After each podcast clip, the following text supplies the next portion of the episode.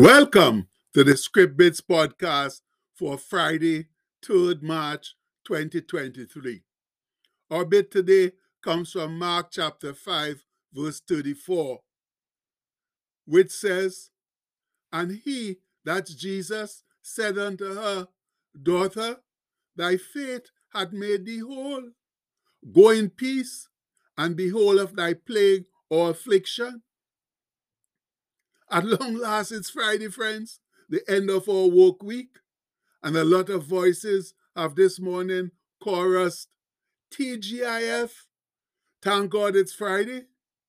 But I wonder if many of them in the greater Toronto area will be mouthing that platitude this evening on their commute home. Why, you ask? Because another big st- snowstorm is scheduled to begin around the time of the drive home. Now, can you imagine the bell ringing for the end of the day's work and all those workers hustling to exit their daytime slave quarters for a two day break, only to be met by a tantrum of snow blowing dangerously in a blustering wind? Wow!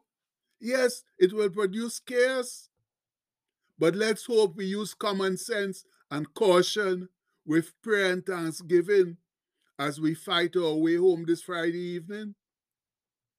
Yes, Lord, I pray that those of us caught in the storm this evening will raise the level of their faith or simply show their faith and turn to you and sincerely ask you to safely guide them home because you are the only one with the awesome wisdom knowledge, and power to do it.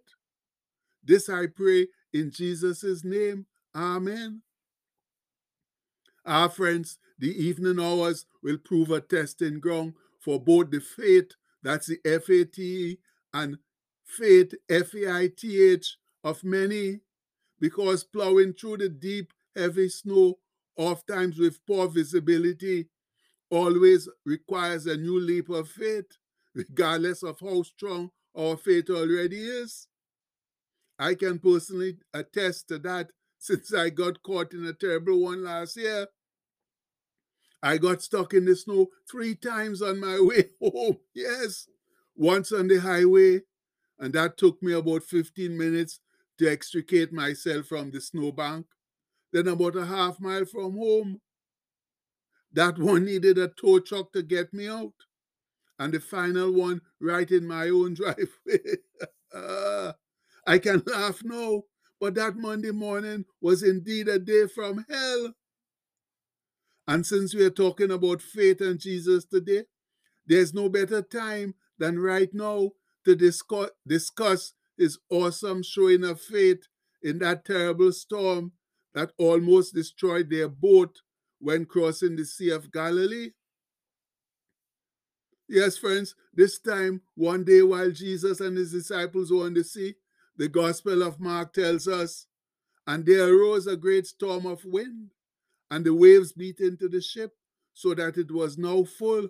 That means already filling with water. And he, Jesus, was in the hinder part or the stern of the ship, asleep on a pillow. And they awake him and say unto him, Master, Carest thou not that we perish? And he arose and rebuked the wind and said unto the sea, Peace, be still. And the wind ceased, and there was a great calm. And he said unto them, Why are ye so fearful? How is it that ye have no faith? And they feared exceedingly and said one to another, What manner of man is this? Who can this be? That even the wind and the sea obey him. And that comes from Mark 4 37 to 41. Yes, my faithful brethren, the wind and the sea obeyed Jesus because he was the one who created them in the first place. And you know what? We always tend to denigrate the disciples' level of faith, thinking that because they had seen Jesus perform all sorts of miracles, they ought to have been less fearful. But, friends, let's remember that they were mostly young men, and most of them most likely couldn't swim. And I'm chuckling here now because I also know about the perilous trials of storms on the water. Brother, have I ever lived a full, interesting, sometimes dangerous, but certainly blessed life? Yes, friends, I have. And I experienced that storm out on Lake Ontario many years ago in a small boat when I wasn't as God fearing as I am now with some drunken friends who were even less God fearing than me. But they were so scared that they ended up praying too. But for whatever reason, the Lord pulled us out. He pulled us through it. And believe me, He most certainly did. Nothing or no one else could have pulled us through that monumental storm. In hindsight, I guess he knew that if he allowed us to go under, I wouldn't be around to fulfill his plan of writing the bit. Uh, who knows, friends? Who knows? But what's amusing though is that I used to see Lake Ontario kicking up on the shore and figured it was just a joke, like, ah, sure, nothing, nothing like the ocean that I was accustomed to, and wondered how so many ships could be sunk in those waters. But that night, that fateful night, I found out how it could happen. And strangely enough, one of my most significant takes from that experience is actually experiencing what they call the shivering of the timbers. Yes, I'd often read those words in stories of the sea, but until that fateful night, never really knew what it meant. but take it from me, friends. Please hope to never experience it in real life. For when that little boat climbed the 15 or 20 foot waves on the lake, then plunged down into the trough on the other side. Whoa! The timbers of the boat did shiver like a fevered man, and so did we inside it. And now, because I know what it's like to be caught on the water in a terrible storm, I don't denigrate the disciples' faith as much as some people do. That brings us to the story of Jairus, the synagogue leader who came to Jesus to save his dying daughter.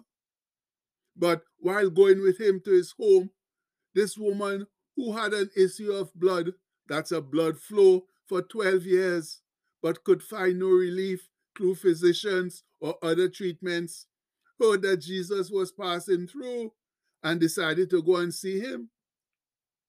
For she said, If I may touch but his clothes, I shall be whole. And that comes from Mark 5 28. So she pushed through the crowd and touched the hem of his shawl. And straightway the fountain of her blood was dried up, and she felt in her body that she was healed of the plague or affliction. And Jesus, immediately knowing in himself that virtue, that power had gone out of him, turned him about in the press or the crowd and said, Who touched my clothes?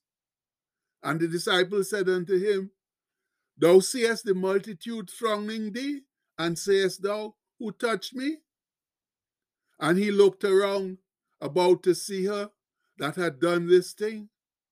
But the woman, fearing and trembling, knowing what was done in her, came and fell down before him and told him all the truth. And he said unto her, Daughter, thy faith had made thee whole. Go in peace and be whole of thy plague or affliction. And that's taken from Mark 5 29 to 34. Oh, my fellow saints, that's the kind of faith we need to have in these turbulent and disastrous times. Faith that causes us to push through whatever comes against us to reach to Jesus. But you know what? It all begins with prayer.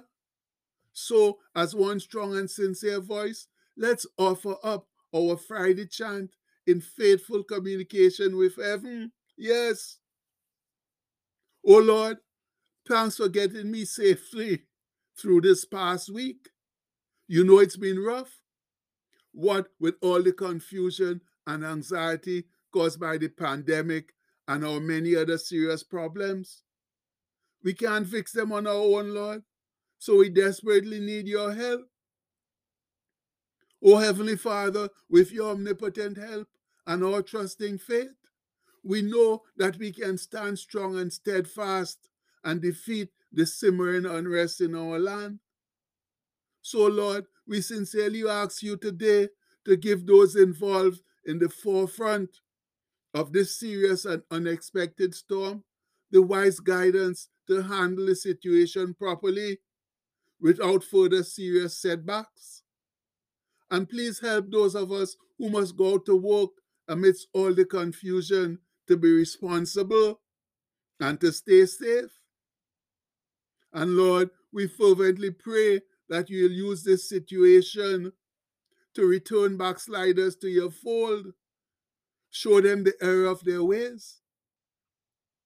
And please to please introduce a new flock of believers who will embrace your love and compassion by the example that we, your faithful believers, set. Yes, Lord, please use this pandemic, the bubbling discontent and dissatisfaction in our land as a means of restoring faith in you so that our sinful world can wake up and smell the coffee. Yes, friends, we need to wake up and smell it sweet and strong. And we pray this in the name of our Lord and Savior, Jesus Christ. Amen. Now, my people, it's time to action our faith, to let it come to the forefront and do the things we've promised. Much love.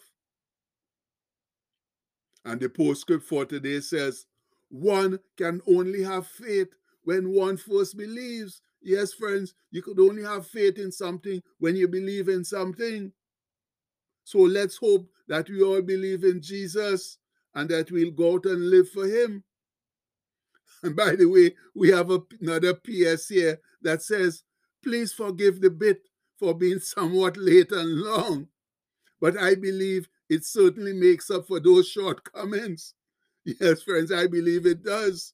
So let's go out there today, raise up our faith, live for Jesus, and show the world that we are really true believers so that others could come to him, see us, not only our talk, but our walk in action, and come to know Jesus and love him like we do.